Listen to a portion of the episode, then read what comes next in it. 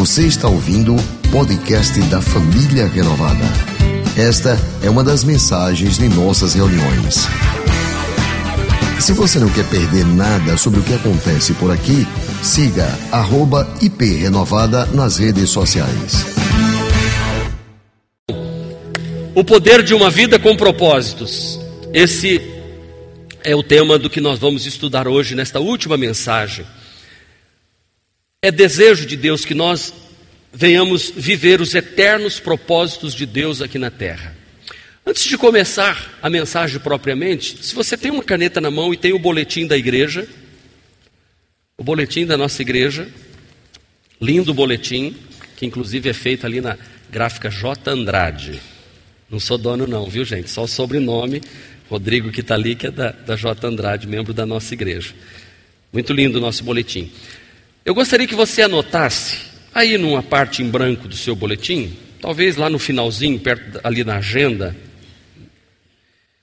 anote três prioridades da sua vida, três coisas importantes que você tem feito, sempre tem que fazer, o que é importante para você, que você não pode esquecer. Anote pelo menos três. Uma, Talvez elencando pela importância, primeiro lugar eu tenho que fazer isso, segundo eu tenho que fazer isso, terceiro eu tenho que fazer isso. Faz isso agora, antes de começar a mensagem. Enquanto você escreve, eu aproveito para convidar você para a noite da vitória nessa quarta-feira. Às 20 horas, está sendo tremendo. Cada quarta-feira Deus tem movido os céus com milagres e vitórias poderosas. Hoje pela manhã um casal veio dar testemunho, dizendo, pastor, quando o senhor fez aquela oração pelos profissionais liberais que trabalham, e o senhor fez uma oração especial por quem está desempregado, o casal, os dois estavam desempregados. Ele esperando ser chamado pela polícia militar, fez os exames, passou, mas não chamam. Ela havia sido demitido, demitida e os dois desempregados. Já pensou que situação difícil? Ela disse, pastor, no final do culto o senhor falou, quero fazer mais uma oração para quem está desempregado. E eles estavam testemunhando hoje aqui pela manhã. Pastor, nós dois já estamos empregados. Nem bem terminou a semana passada e nós vamos já começar a trabalhar nesta semana, porque nós estávamos, e pior, e mais ainda, eles nem estavam aqui na reunião, eles estavam acompanhando pela pela transmissão o culto, cultuando a Deus. E quando eu falei, eu quero fazer uma oração antes de terminar o culto, disse que a mulher chamou, ele veio correndo da cozinha e apresentou as mãos assim e fizemos a oração. Toda quarta-feira eu quero convidar você para estar conosco. O poder de uma vida com propósitos. Provérbios 19, versículo 21 diz assim: Muitos são os planos no coração do homem, mas o que prevalece é o propósito do Senhor. O que prevalece é o propósito do Senhor. Você anotou três coisas importantes da sua vida. E daqui a pouco eu vou pedir que você se lembre dela. Hoje eu quero desafiar você a descobrir, a estabelecer na sua vida a prioridade. Rick Warren, escritor do livro Vida com Propósito, diz: o pior da vida não é a morte. O pior da vida é viver sem propósitos.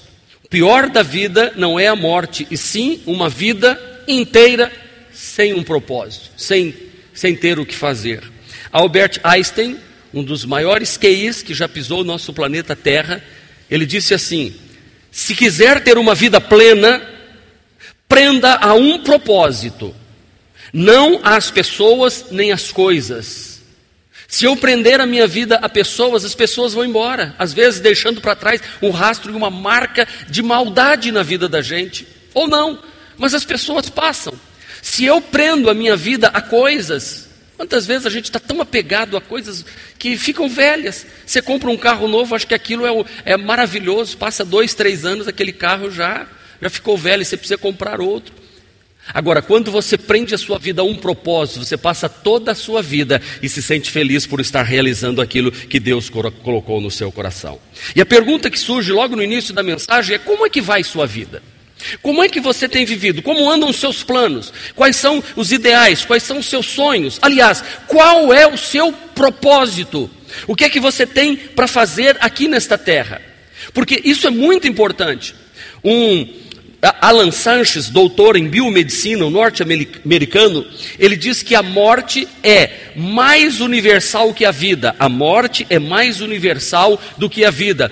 Todo mundo morre. Nesse auditório aqui, uma certeza que todos nós temos, se Jesus não voltar, porque cremos na volta de Jesus, mas uma certeza que nós temos é que todos nós vamos morrer. Não adianta tentar fugir disso. Ninguém dibla a morte, ninguém engana a morte. Quando ela bate a porta, ela leva mesmo. E entra na casa do rico, na casa do pobre, entra na casa que tem alegria, na casa que tem tristeza. Ela não escolhe. Entra, entra no, no, no, nos lugares mais sombrios e nos lugares mais lindos deste mundo. A morte é universal, é, é mais universal que a vida.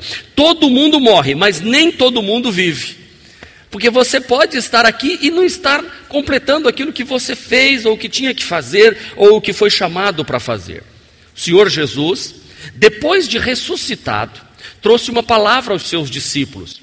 E esta palavra é tão importante que nós vamos estudar ela hoje. Marcos capítulo 12, versículo de número 30 e 31, e eu vou ler na nova tradução da linguagem de hoje, NTLH quer dizer isso, nova tradução da linguagem de hoje, diz assim: Ame o Senhor, seu Deus, com todo o coração, com toda a alma, com toda a mente e com todas as forças. E o segundo, mais importante, é este: ame os outros. Primeiro, meu relacionamento com Deus tem que ser um relacionamento inteiro, completo. Ame ao Senhor. Ame ao Senhor com todo o coração, ame o Senhor com toda a alma, com a mente, com todas as suas forças e ame o próximo. É por isso que a cruz, ela aponta para cima e aponta para os lados. A cruz mostra que eu tenho que olhar para Deus e amar a Deus com todo o meu coração, servir a Ele, Ele deve ser o propósito da minha vida. Isso está na vertical. Mas quando eu venho para o plano horizontal, que também a cruz está num plano horizontal, eu tenho que amar ao próximo, eu tenho que amar as pessoas. João nos diz como é que eu posso dizer que eu amo a Deus na vertical, se eu não amo e não cuido dos meus irmãos que estão na horizontal, os que estão próximos de mim. Como eu posso dizer que amo a Deus que eu não vejo, se eu não amo o meu irmão a quem eu vejo, se eu não estou cumprindo o propósito de Deus? E aí Jesus nos ensina em Mateus 28, 19, digo mais uma vez, depois já de ressuscitado, antes de voltar aos céus, ele diz assim: leiam comigo, todos juntos, bem forte.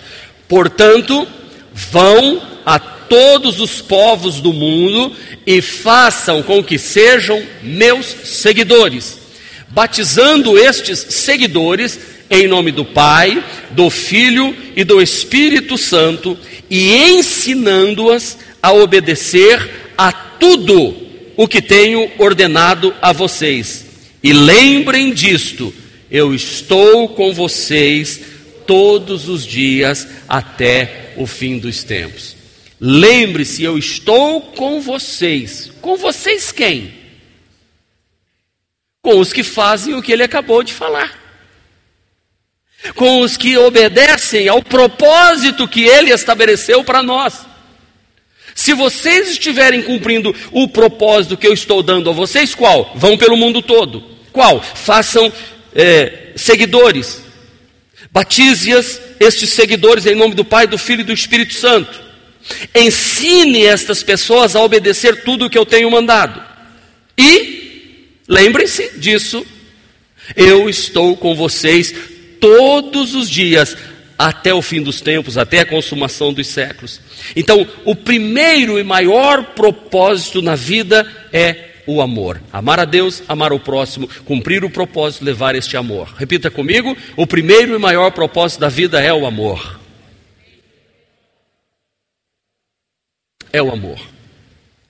Você que tem o boletim para anotar, pode ir anotando agora. Em primeiro, o amor a Deus igual a adoração a Deus.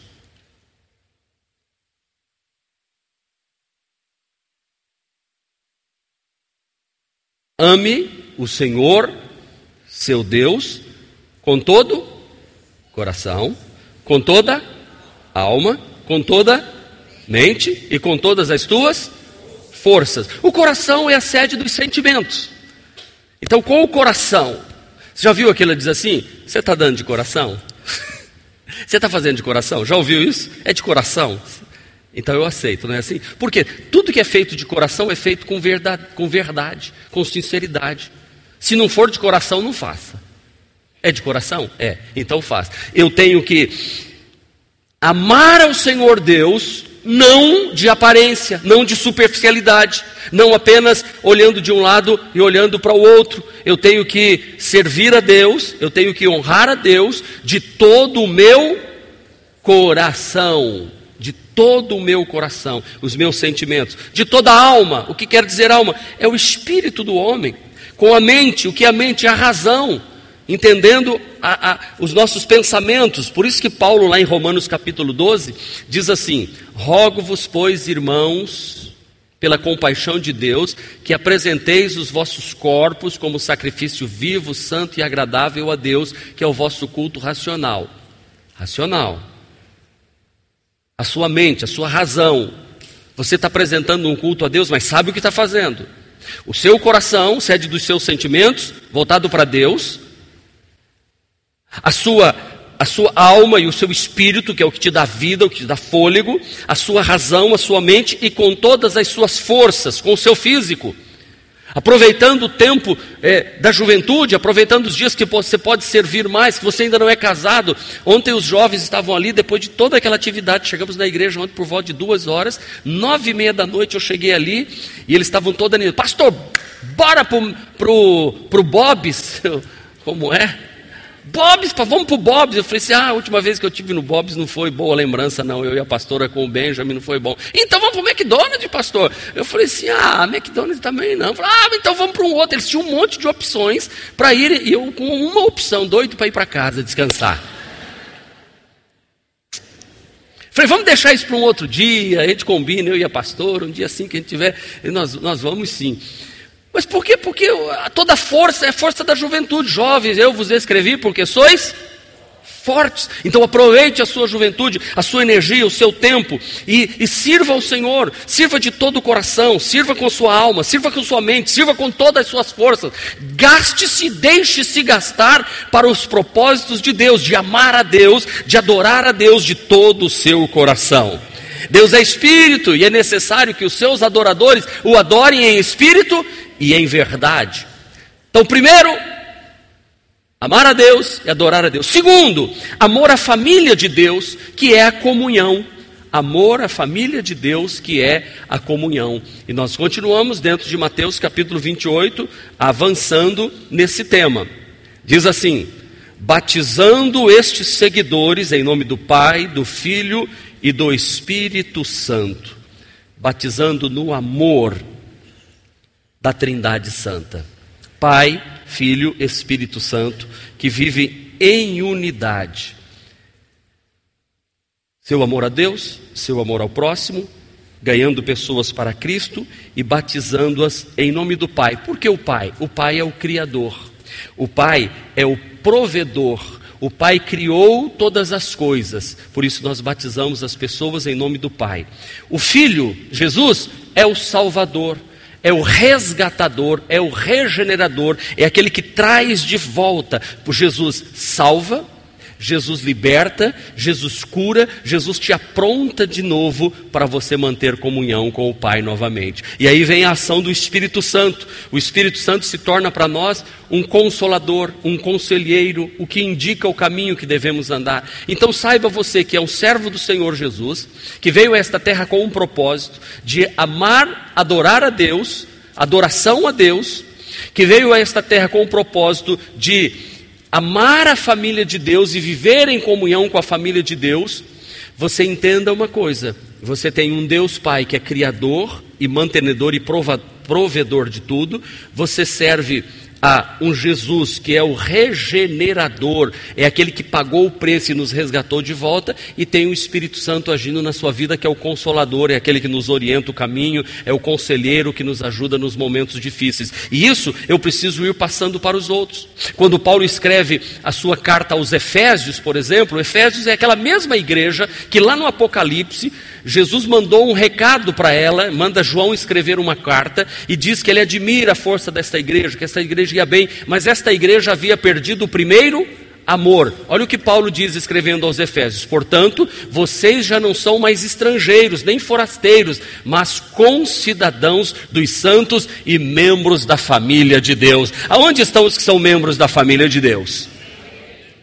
Mas essa igreja de Éfeso passou pelo problema de perder o primeiro amor. Deixa eu lhe dizer, cuidado para você não perder o amor e a comunhão com a igreja. Ontem nós tínhamos aqui perto de 350 pessoas envolvidas no nosso alto da Páscoa e foi lindo. Mas esta igreja tem mais de 1.300 membros. E eu quero muito que no ano que vem, ou no Natal, no nosso alto de Natal, nós não tenhamos 350, mas tenhamos 700 pessoas envolvidas. Imagina o que é que nós vamos fazer aqui. Amém? Pode aplaudir ao Senhor.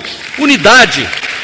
Vocês não queiram saber os bastidores deste evento. Você sabe que a preparação do evento é muito melhor do que o evento em si? Sabia disso? Os bastidores, os ensaios. Irmãos, a tarde aqui era uma festa. As irmãs vinham ali para o ateliê, criaram um ateliê renovado aqui agora, máquina de, máquina de costura, gente cortando, passando, engomando e, e tirando medida, mas a farra era de comida, é, tinha, tinha bolinho de, de, de espinafre bolinho de espinafre, tinha, tinha bolo de não sei o que, tinha, todo dia tinha uma coisa. E eu falei, Jesus, foi por isso que deu aquela bactéria no, no meu, no meu guarda-roupa. Eu não sabia que fazer essas coisas na igreja dava problema lá em casa. Então, e tem que policiar. E, e, outro dia o irmão com violão também. E, e, aquela festa, o pessoal trabalhando, os irmãos do cenário trabalhando, sabe, buscando galhos, fazendo essa escada, fizeram essa escada ali. Tem irmão que está orgulhoso, é o projeto da vida dele essa escada aqui, meu Deus do céu. O senhor gostou da escada, pastor? Gostei. O senhor testou a escada? Testei. E, e a escada ficou boa? Ficou. É, glória a Deus trabalhar nessa escada. Aí chegou na última hora, ainda fui dar uns palpites. Então, pastor, tá tudo certo. Falei, não, tá, tá certo. Só precisa um pouquinho mais para lá que na hora de descer aqui eu tenho que descer de ladinho. Aí não cabe o pé. Mas é porque botaram muito para dentro. Mas, sabe, isso é lindo, é comunhão. Igreja é comunhão. Igreja, irmão, não é para vir só domingo à noite. Deixa eu fazer uma pergunta para você. Você só come aos domingos? Em casa, quando você acordar amanhã de manhã, cuscuzão logo cedo, hein? Um ovinho frito, maravilha sabe, café gostoso. Aí no almoço, almoço, né? Café tarde. Ainda tem a noite antes de dormir, faz uma merendinha, né? Tem uma merendinha antes de dormir, por isso que dá aquela bactéria, é isso aí, né? Se o povo servisse e adorasse a Deus como come em casa, seria uma maravilha. Não é verdade? Poxa, estava na igreja de manhã, pastor, meio-dia, de tarde de manhã, e ao meio-dia orarei e clamarei. Não é uma música assim antiga? Bom, é isso. Comunhão, estar na igreja, amar a casa do Senhor, por favor, se envolva. É por isso que eu digo, eu não acredito em projetos que não, que não, que não converja para a comunhão dos irmãos dentro da igreja. E eu, Deus me criou com um propósito. Não é bom que o homem esteja só. Nós temos que estar em, em relacionamento com pessoas, porque como o ferro afia o ferro, assim um amigo ajuda o outro a se tornar melhor. Ora, as pessoas que se relacionam comigo me tornam melhores, e eu me torno melhor me relacionando com elas, a gente vai aprendendo. E é na igreja que nós temos este princípio de, de ter a bênção do Senhor conosco, porque somos membros da família de Deus. Se envolva, olhe para mim, se você não está servindo em nenhum ministério da igreja, por favor, procure urgentemente se envolver. Porque vir à igreja só no culto, você aperta a mão o máximo, você aperta a mão e diz, seja bem-vindo, tudo bem, e vai embora.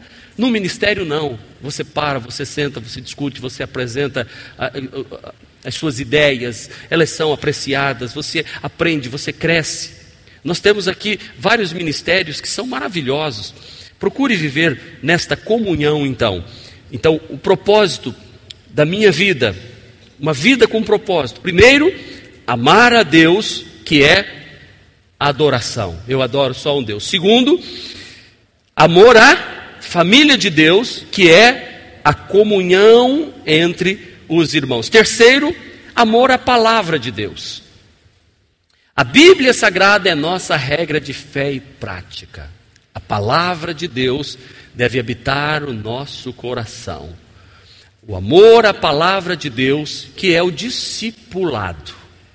O que é discipulado? É quando você vai ensinando através dos seus atos. Você, escute o que eu vou lhe dizer. Você ensina mais com os seus atos do que com as suas palavras. Pode ter certeza disso. Você precisa amar a palavra de Deus e se alimentar dela, comer desta palavra, todos os dias, levantar pela manhã. Eu achei lindo o irmão que chegou para mim e atravessou um momento difícil da perda de um filho, e ele não estava muito na comunhão, amando a Deus, servindo ao Senhor como deveria. E, e ele veio ontem aqui e disse: Pastor, posso perguntar uma coisa? Eu falei: Pode, filho. Como é que eu faço para ler a Bíblia? Eu disse: Olha, comece no Evangelho de João. Pegue a palavra de Deus e leia o Evangelho de João. Leia o capítulo 1, capítulo 2, capítulo 3, capítulo 4. E quando você terminar de ler o Evangelho de João, volte a falar comigo. Eu espero que esse irmão me procure já na sexta-feira. Pastor, já terminei o Evangelho de João. Porque já pensou se ele chega daqui seis meses? Pastor, terminei o Evangelho de João. Eu li um versículo por dia, em seis meses eu acabei. Aí eu disse, irmão, como uma migalha de pão todos os dias também. Claro que o irmão não vai fazer isso. Eu digo, não é de comer migalha. Claro que ele não vai fazer de ler um versículo por dia, demorar seis meses para terminar o Evangelho de João. Mas a leitura, o amor à palavra, irmãos. Não faça da Bíblia aquele manual tipo caixinha de promessa. Deixa eu ver o que é que Deus tem para falar comigo hoje. Eis está servo bom e abençoado. Estou contigo, não temas. Aleluia, Senhor. Como Deus fala através da palavra e vai trabalhar. Não é? Não, isso não é leitura da Bíblia, irmão. Isso aí é cartomancia bíblica. É, é, é, é, as cartas servindo para ver o que vai acontecer no dia. Porque vai que um dia você abre e faz assim: Eis que tenho te rejeitado. Não valeu essa.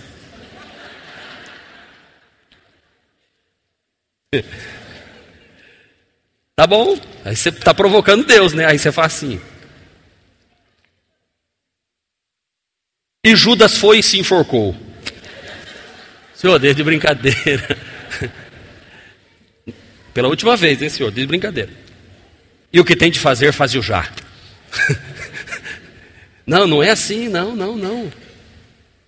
Porque aí a gente só vai procurar o que fala coisa boa para a gente. O estudo da palavra, irmãos, nós temos que mergulhar nela para entender como Jesus se comportava com as pessoas, qual era a resposta que ele dava, como ele vivia, a maneira dele ser, os ensinos dos apóstolos, porque nós estamos firmados no ensino dos apóstolos, nas revelações que Paulo teve nas instruções que Pedro deixou, nas palavras do Senhor Jesus, no ensinamento do Velho Testamento, de Yahvé, o Deus que lá no Velho Testamento é meio bravo, meio violento mesmo, e, e tal, e, e, depois vai chegando no novo, a gente vai encontrando que esse Deus não é violento, não. Você vê que ele, que ele é um Deus amoroso e bom, que ele só quer instruir o caminho para os seus filhos, que ele precisa corrigir a rota, que ele tem que entrar com o dilúvio mesmo, que a coisa está ficando feia, que tem que destruir Sodoma e Gomorra mesmo, senão se perdem todos, que ele tem que intervir em Nínive sim, manda um profeta ir lá pregar sim e, que esse Deus está cuidando de tudo. E a gente vem para o Novo Testamento e a gente olha para Jesus e vai descobrindo um caráter amoroso de Jesus, mas um Jesus que também pega uma zorrague na mão e vai lá e dá uma surra nos que estão no templo, que não poderiam estar fazendo o que estavam fazendo no templo. Você encontra um Jesus ali chamando,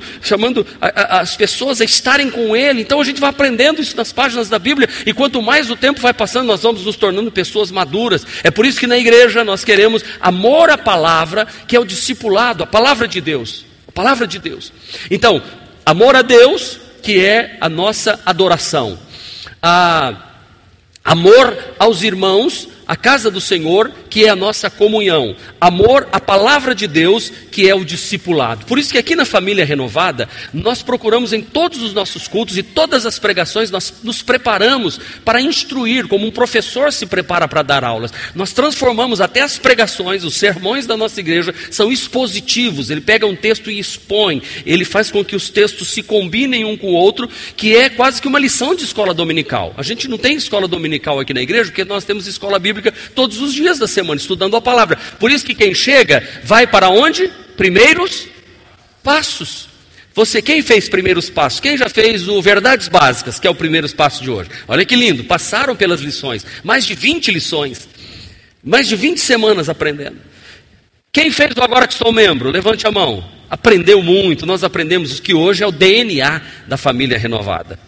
E depois nós temos o que? Seguindo o caminho. As academias bíblicas. Quem já fez uma academia bíblica ou várias academias bíblicas? Estudando a palavra de Deus. E fora isso, nos cultos, 40, 40 dias de vida abençoada, 40 dias de vida com propósito, estudos profundos da palavra de Deus, porque nós queremos que esta igreja esteja estruturada, alicerçada em Deus, na comunhão e na palavra do Senhor, porque esta foi a ordem de Jesus. Ensine-os a obedecer a tudo que tenho ordenado para vocês. Então, eu e você não podemos amar a Deus se não amarmos a Sua palavra. Eu demonstro o meu amor por Deus pelo amor à palavra. Em João, João escreveu a sua primeira carta no capítulo de número 2, ele diz assim: leiam comigo. Mas se alguém obedece a sua palavra, nele verdadeiramente o amor de Deus está aperfeiçoado. Desta forma, sabemos que estamos nele. Sabemos que estamos nele quando obedecemos a palavra, lemos a palavra e vivemos a palavra. Quarto, amor ao próximo, que é o serviço. Amem uns aos outros como vocês amam a vocês mesmos. Amem os outros como você ama a você mesmo. Isso é viver de forma altruísta, isso é generosidade. Isso é ajudar o próximo, é socorrer, é estender a mão.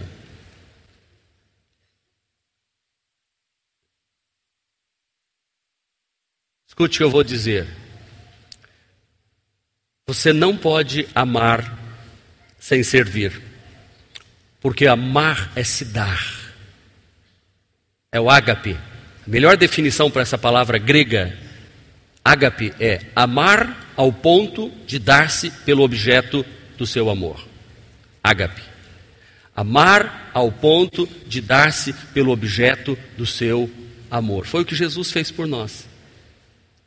Nos amou ao ponto de se entregar por nós, de entregar sua vida por nós. Por isso que João 3,16 diz assim: Porque Deus amou o mundo de tal maneira que. Não, mas para, para só no deu. Ó. Porque Deus amou o mundo de tal maneira que deu. Quem ama, serve. Quem ama está pronto para fazer algo pelo objeto do seu amor. O homem que ama a sua esposa, ele serve a sua esposa. O homem e a mulher que ama a casa de Deus, serve a casa de Deus. E nós precisamos aprender isso, a estarmos dispostos a servir, a, ajudar, a socorrer o próximo. João 21, 17, quando Jesus pergunta a Pedro se Pedro o amava, e foi o tema da mensagem, o, o texto discorrido pelo pastor Marcelo no domingo passado, o que que Deus pediu para Pedro, Pedro que demonstraria verdadeiramente o seu amor? Quando ele cuidasse das ovelhas, olha o que diz. Pela terceira vez ele lhe disse: Simão, filho de João, você me ama? Pedro ficou magoado de Jesus ter perguntado pela terceira vez: Você me ama? E lhe disse: Senhor, tu sabes de todas as coisas, tu sabes que eu te amo. Disse-lhe Jesus: Cuida das minhas ovelhas. Ou seja, trabalhe, sirva. Eu achei bonito que uma irmã falou e mandou um zap para a pastora e ela leu para mim. Inclusive, quero aproveitar para orientar a igreja. A irmã mandou um recado assim: Pastora, não me leve a mal, mas eu gostaria de falar que o banheiro da igreja, especialmente no domingo à noite, está ficando muito sujo. E a irmã colocou assim: Eu me disponho a ajudar a que o banheiro da igreja fique mais limpo. Não é bonito isso? Detectou o problema e se voluntariou para ajudar a resolver. Deixa eu dizer uma coisa para você. Quando você entra no banheiro e utiliza o banheiro da igreja, não jogue papel no chão, por favor, dê descarga ao sair, ninguém é obrigado a ver sua obra de arte. Essa obra de arte é sua, só você admira, irmão. Só você admira, você gosta de admirar, dá uma olhada, admira, admirou, passa o fax, manda embora. Esteja pronto, terão outras obras de arte pela frente. Bonita, bacana, bem feita, né? Por favor, irmãs, façam isso. Pastor, só as irmãs, os irmãos também né? Você está ali, né? O homem tem aquele privilégio de pé mesmo. Ah, aí o irmão aparece, oh, como é que vai, irmão? Tudo bem? Irmão, não pode virar. Não vira, porque não adianta. O membro obedece o corpo. Não tem jeito aquele, sabe, que vai lá e fica parado. Oh, não vai não, não tem jeito. Sabe, não saia fazendo aquele pinguinho pelo caminho. Os homens, os homens entendem o que eu estou falando? Você está ali, você, né? É claro, o último sempre vai ser seu, tudo bem. O último pinguinho é seu, mas fica ali mais tempo, fica ali mais tempo.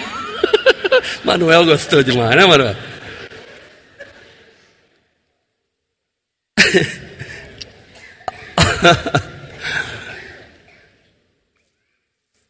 Ali é hora de se concentrar. Ah, sua vez. Vai lavar as mãos. Use não não tanto papel, os papéis, use um pouco, enxugue a sua mão. E esse mesmo papel que você enxugou sua mão, enxugue a pia. Eu não consigo usar um banheiro sem fazer isso. Até em aeroporto eu faço isso. Isso é orientado até nos aviões. Deixe o local limpo para o próximo passageiro que vai usar. Você pega, você usa a pia ali do banheiro, né? Se tivesse aquela descarga vácuo aqui de avião, não, aquela é show. Você tem que tomar cuidado para não ir junto, né? Se você termina lá no bagageiro, está tirando o rapaz ali. Cuidado. É, então, mas tudo bem. Você lava a mão, enxugou, enxuga tudo bonitinho, irmão. Você vai sair no orgulho. Nossa, você vai sair feliz. Você vai sair bem porque você ajudou. E quando eu terminei de pregar hoje pela manhã, eu falei sobre isso, veio uma visitante. Ficou toda muito respeitosa, pastor. Na palavra, hoje o senhor falou do banheiro, eu quero elogiar. Eu entrei no banheiro aqui hoje, pela primeira vez que eu estou vindo aqui. E o banheiro estava tão limpo, pastor cheirinho de canela, tudo cheirosinho. É porque domingo de manhã está assim, mas depois, apesar que as nossas faxineiras limpam, tem duas faxineiras pela manhã limpando durante o culto para você usar depois. Então ela falou assim, pastor, mas aconteceu o que o senhor falou. Pelo espelho eu vi um papel no chão. E com o papel que eu limpei minha mão, eu fui lá e peguei aquele papel e pus no lixo. E quando eu estava saindo, que eu abri a porta, eu vi outro papel, eu voltei, peguei o papel e pus no lixo.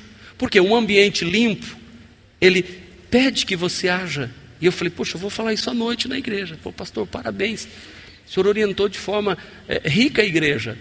Então, ao usar o banheiro, faz a coisa direitinho. Né? Ali você está adorando a Deus, você está na casa do Senhor. Ali é, é um anexo quase da igreja. Então, sirva ao Senhor. Paulo não fala que tem vasos de honra e vasos de desonra. Lá estão os vasos de desonra. Né? Aqui estão os vasos de honra. Não, quando fala vaso, é isso mesmo. Vocês pensam que a Bíblia, a Bíblia fala disso mesmo, vaso. Tem aqui vaso desse aqui, ó. A gente vai botar um vaso sanitário aqui no púlpito, né? Porque ele é um vaso de des, de sessão de descarrego, tudo que vai lá, né? Então, mas faz isso com zelo, tá bom? Amém? Isso é serviço, está servindo. Quando você cuida, vê um lugar empoeirado, arruma, vê um lugar e chega, cata papel no chão, pipoca, nós colocamos. Ah, vou contar outra agora. Eu estava ali hoje, Deixa eu ver se eu me recordo quem foi. O irmão chegou e disse: Pastor, meu filho chegou aqui na igreja e disse: Pai, por que, que a igreja agora está vendendo sofá?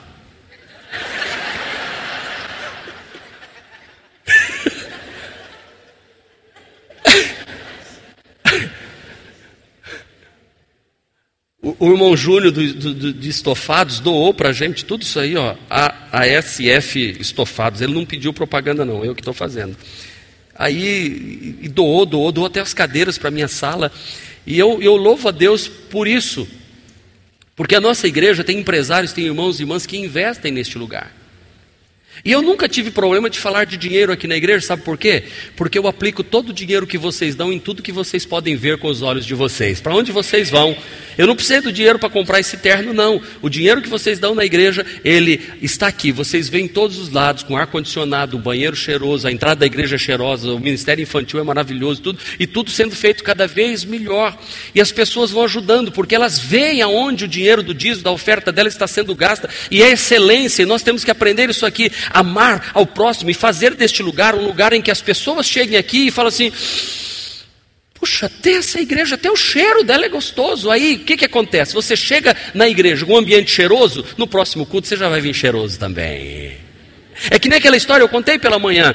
Diz que uma rua era cheia de casas toda feia, tudo, ninguém se dava. E tinha uma menina que era muito querida na rua e ela ia completar 15 anos. E não, ninguém ia dar festa, aí alguém falou assim: ó, vamos fazer uma festinha para ela nos 15 anos. E aí uma vizinha falou assim: ah, eu vou fazer um vestido novo para ela. Aí fez o vestido, a mãe, ah, mas não temos condição de fazer festa. Aí outra vizinha disse: Não, então não, eu vou, eu vou dar os salgadinhos. Aí uma outra vizinha ficou sabendo que uma tinha dado o vestido, que a outra tinha dado o salgadinho. Ela disse assim: Os docinhos são comigo fez o docinho. Aí o marido de uma mulher dessa era pintor. Falou assim: mas a festa vai ser na casa dela, aquela, a casa está tudo toda suja e tal. Assim, eu vou pintar a casa. Fala para suas amigas que seu marido, o melhor pintor da cidade, vai pintar a casa de, de graça pintado. O marido da outra escutou. Aí ele vai pintar? Pois eu sou jardineiro. Eu vou lá, vou cortar a grama, vou deixar as plantas tudo bonito. Pode falar. Aí falou para o outro e foi. E, e, de repente, quando chegou no dia do aniversário, a rua inteira estava toda arrumada. Porque você já viu quando você pinta a sua casa ou faz a calçada, o vizinho do lado faz calçada também. Não, é que nem igreja, eu nunca vi. A gente muda a igreja do lugar, dali a pouco tem cinco igrejas ao redor da nossa. Perceberam isso? A gente vai para um lugar e fala assim: aqui não tem igreja nenhuma, aqui é o local de plantar uma igreja. Dali a pouco parece que todo mundo tem a mesma revelação que a gente: planta nos fundos, planta aqui, planta ali, igreja ali. Amém, glória a Deus. Mas o que eu quero dizer é isso: as pessoas são incentivadas a fazer coisas boas quando você está fazendo e você está servindo. Sirva a Deus de todo o seu coração. Encontre o ministério da igreja para você servir ao Senhor. O serviço prova quem você ama, quando você se dá, quem, com quem você se importa com quem você, o, o que você está fazendo pelas pessoas. O amor que não serve não é amor. Repita comigo: amor que não serve não é amor. Servi ao Senhor com alegria e apresentai-vos diante dele com cânticos. A melhor coisa é o serviço. Quarto, propósito da nossa vida na terra, o amor aos perdidos no mundo, que é missões o amor aos perdidos do mundo. Continuamos em Mateus 28, que diz assim: Portanto, vão a todos os povoados do mundo e façam com que sejam meus seguidores. Que sejam meus seguidores. É de Jesus o convite mais lindo para nós. Ele diz assim, Mateus 11, 28. Vinde a mim todos vós que estáis cansados e sobrecarregados, e as suas pesadas cargas, e eu lhes darei descanso. Vamos ler na NTLH? Venham a mim, todos vocês que estão cansados de carregar as suas pesadas cargas, e eu vos eu vos darei descanso. Olha, irmãos, nós somos o povo da esperança, a igreja é a esperança do mundo. Amém? Nós temos a resposta para o que está aí fora. Irmãos, quantos adolescentes estão se cortando, cortando os braços? E nós ouvimos lá da, da ministra Damares, eu e a pastora estávamos em Brasília há 10, 15 dias atrás, e ela falando: vocês não sabem o que está acontecendo nas escolas. Eu não, não, não, sei nem se devo falar, porque quando a gente fala, a gente estimula. Não, eu não vou falar. O que ela contou lá, desse negócio de se cortar, de se cortar internamente. Horrível. Que adolescentes, por que, que estão fazendo isso? Porque a dor dentro deles é tão grande que eles já disseram, o pastor Jeter e Amanda fazem trabalho nas escolas e ouvem as crianças junto com os jovens que estão se dispondo a ir às escolas. Está sendo um trabalho lindíssimo. Porque elas dizem, dói menos quando a gente corta por fora, porque aí a dor vem aqui para o braço e não a dor interna, da solidão, do desamparo. Eles choram de soluçar, se abraçam aos nossos irmãos que vão dar testemunho, cantar, dançar, ministrar, dar um abraço só. Essas adolescentes se derretem copiosamente porque falta isso, irmãos. E quem é que está preocupado? Lá fora, Ninguém. Pastor Carlito falou para a gente, nós estamos tendo 30 semanas aqui, que é um processo terapêutico de 30 aulas. Estamos tendo mais de 180 irmãos fazendo aqui, depois vai abrir para mais gente na igreja. E ele diz: as escolas, os diretores estão pedindo para levar esse, esse, esse programa terapêutico para as escolas, para cuidar dos adolescentes, como se fosse uma aula. E eu acho lindo isso. Então, nós precisamos levar este Evangelho de Jesus porque nós estamos bem, nós estamos felizes, a nossa família, os nossos filhos, nós temos que ir pelo mundo todo. Jesus diz que Ele alivia a nossa carga, Ele nos dá descanso, Ele nos dá esperança, Ele nos ensina o caminho. Jesus uma vez levou a multidão para um local e, ao ver a multidão, diz o Evangelho de Mateus, capítulo 9, 36, teve compaixão delas, porque estavam aflitas e desamparadas, como ovelhas sem pastor. Vamos ser evangelistas, vamos levar a palavra, vamos divulgar, vamos obedecer o ID de Jesus. Jesus gastava tempo com as pessoas, com os doentes, atendia, atendia. Um dia ele foi para um local, a multidão seguiu e chegou à noite, ninguém tinha comido e tinha que dar comida para todo mundo. E Jesus falou: dá-lhes voz de comer, façam alguma coisa. Nós não podemos despedir o povo desse jeito, isso é amor aos perdidos. Irmãos, a igreja não pode ser um clubinho fechado, nós precisamos ir lá fora, buscar as outras pessoas, que as portas da igreja se abram, que nós venhamos, venhamos trazer estas pessoas para que elas sejam tratadas por Jesus, pelo Espírito Santo, cuidando dessas pessoas. Vejam Marcos 6,34: quando Jesus saiu do barco e viu uma grande multidão, teve compaixão deles, porque eram como ovelhas sem pastor, então começou a ensinar-lhes muitas coisas. Aleluia. Igreja é isso, é lugar de ensino, é lugar de socorro. E a igreja deve ir. Vamos recapitular o que nós falamos até aqui? Nós devemos o nosso propósito, primeiro, amor a Deus, que é a nossa adoração. Segundo, amor à família, família de Deus e a família que é comunhão, tanta comunhão na sua casa. Terceiro, amor à palavra, que é o discipulado. Quarto, amor ao próximo, que é o nosso serviço. E quinto, amor aos perdidos, ao que não conhecem Deus. Isso se chama missões. Você pode levar um CD de mensagem hoje e presentear alguém amanhã, e você está fazendo missões. Você pode abençoar alguém. Hoje pela manhã eu também contei um testemunho que uma jovenzinha estava aqui, filha de um de nossos líderes, daqui da igreja, e eu notei que ela estava olhando a pulseirinha que estava no, no, no, meu pulso. Pulseira linda, abençoado para abençoar.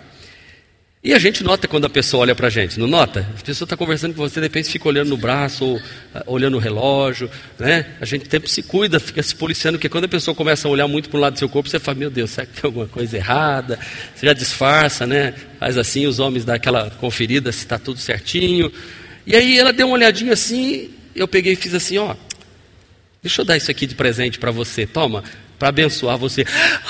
Você está dando para mim, tio? Tô, tô. E o pai dela sorriu e tal. E aí eu falei, tá para você. Ela olhou e falou assim para mim: Eu já sei para quem que eu vou dar isso aqui. Eu vou dar para uma coleguinha da escola que está sofrendo. Uau! Eu falei, ah, você vai dar para sua coleguinha? Então faz o seguinte, vamos ali comigo que eu vou dar outra para você e essa você dá para sua amiga. Verdade, pastor? Eu falei, agora para por aí. não, não falei para por aí, não. Mas, você viu o que é um gesto de abençoar?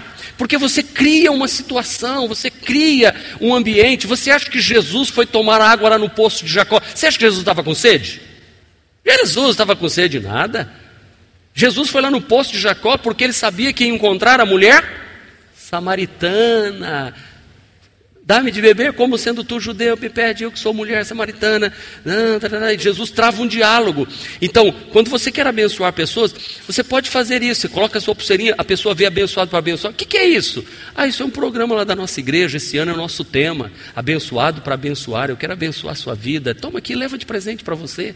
E depois você já coloca outra. E Deus vai colocando pessoas. É um gancho para você evangelizar. Então, quando eu estou aqui na noite de hoje dizendo que nós devemos amar os perdidos, perdidos, é, é, fazer um gesto de carinho em direção a eles, porque às vezes, irmãos, é, às vezes não, é, é certo isso que as nossas ações falam mais alto do que nossas palavras. Repita comigo: as minhas ações falam mais alto do que minhas palavras. Eu acho que é de São Francisco de Assis aquela frase que diz assim: pregue o evangelho, se precisar, fale. Boa, né? Pregue o Evangelho. E se for preciso, fale. Então, eu quero concluir a mensagem na noite de hoje. Vamos viver assim? Vamos? Vamos ter uma vida com propósitos? Propósito de Deus para nós.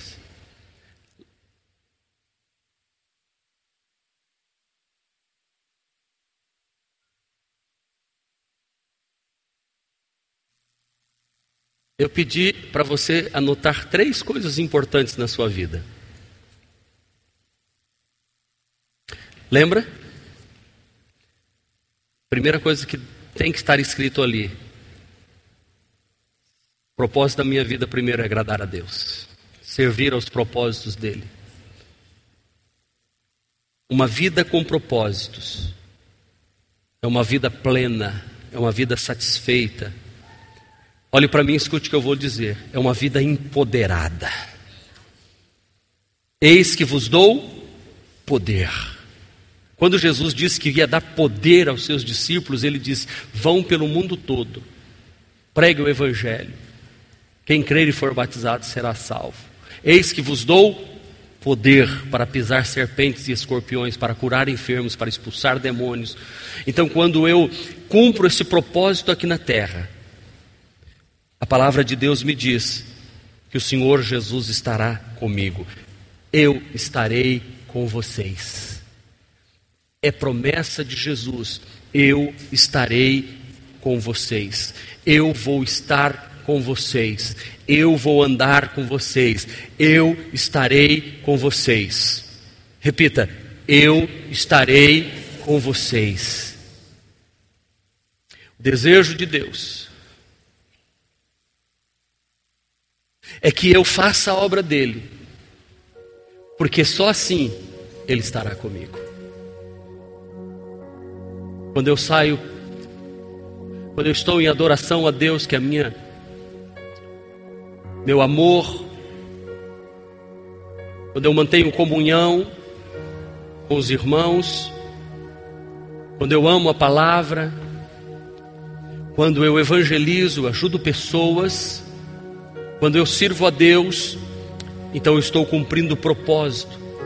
E aí ele diz: Eu vou estar do seu lado.